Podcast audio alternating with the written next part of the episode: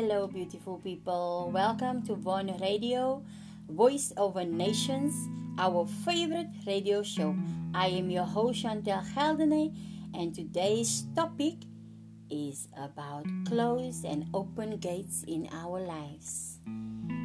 And so, welcome, beautiful people of God. Be welcome and enjoy this ride this morning because you are on your journey. So I was looking at um, at a house as I was preparing the word for you beautiful people. I was looking at a house. So some houses have a closed yard and some houses have an open yard or an open boundary without gates. And some houses have small gates and then there is some houses that have huge gates or big gates. And then there is some houses that have double gates.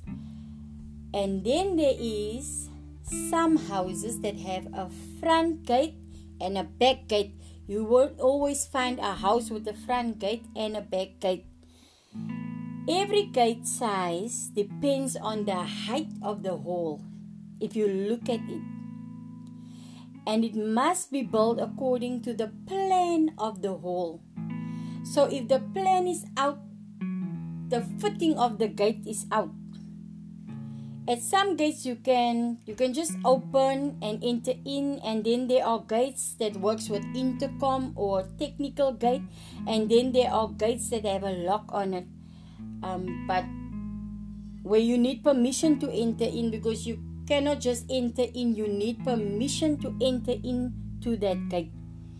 And in order for that to happen, there need to be someone on the other side of the gate. And so many times you get to a gate, maybe you go visit somebody or you just decide I'm gonna pop in at this person's house and when you get there there's no one there. The door is closed, the gate is locked, you you cannot enter and sometimes you don't even have your cell phone with you so that you can call the person to ask if you can come and visit because sometimes we come unannounced into people's homes and we come unannounced into the presence of people. And some people don't like that but some people they welcome you. They enjoy having people in their homes and they enjoy people sitting in their company. And i know a lot of people which I enjoy to sit in their presence because when we speak about the word of God, it's like you don't stop, you can't stop because why God is so good to you and and his mercy endures forever in your life. You cannot stop saying how good this God is in your life.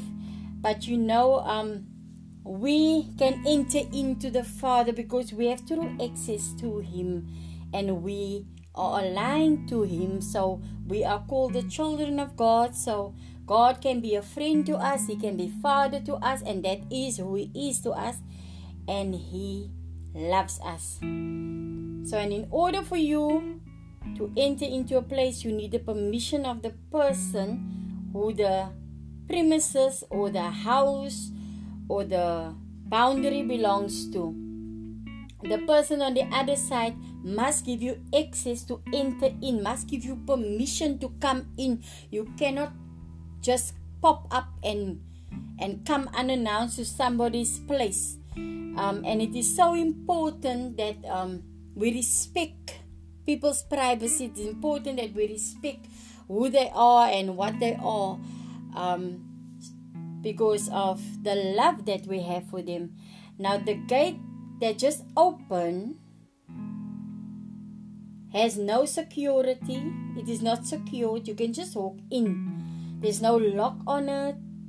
There's nothing that blocks you out. It's open. You can just enter in. The boundary is open. There's no wall, so there's no gate. You can just enter in.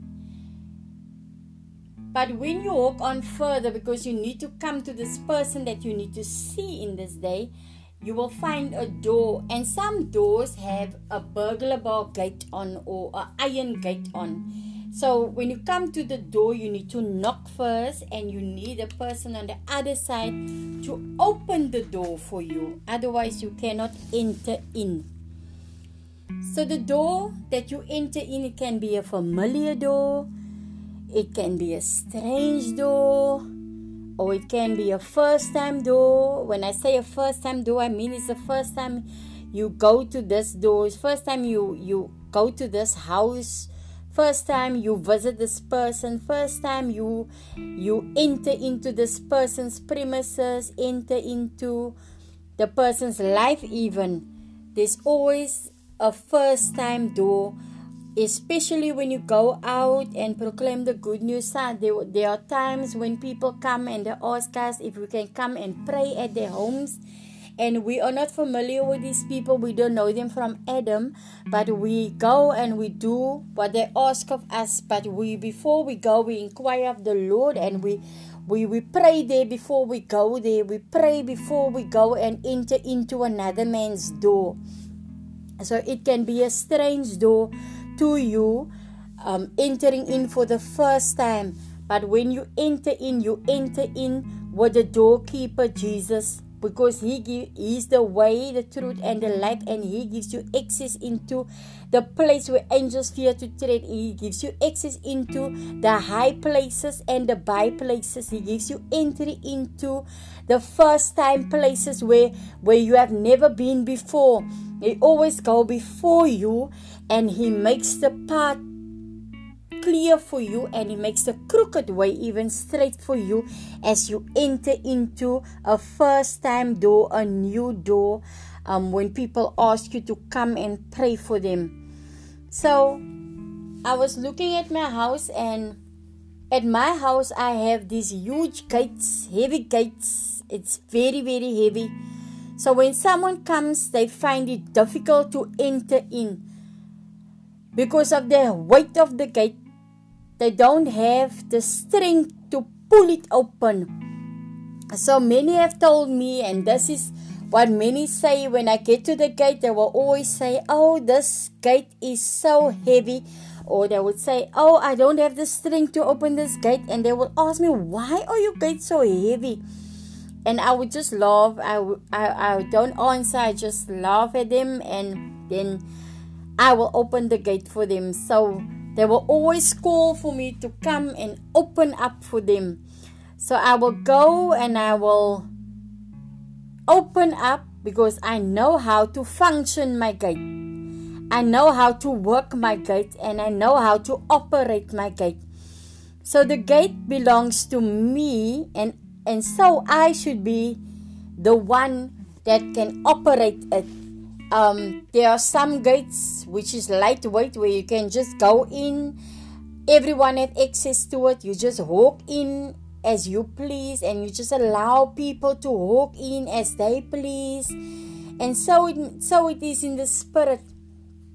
We must have access over our gates, and we must fun- we must know how to function our gates in this time, because we must take rulership over our gates you decide what will enter and you decide what will not enter into your gates. So, when I even open the gate, I will first ask the person who they are looking for. So it is in the spirit.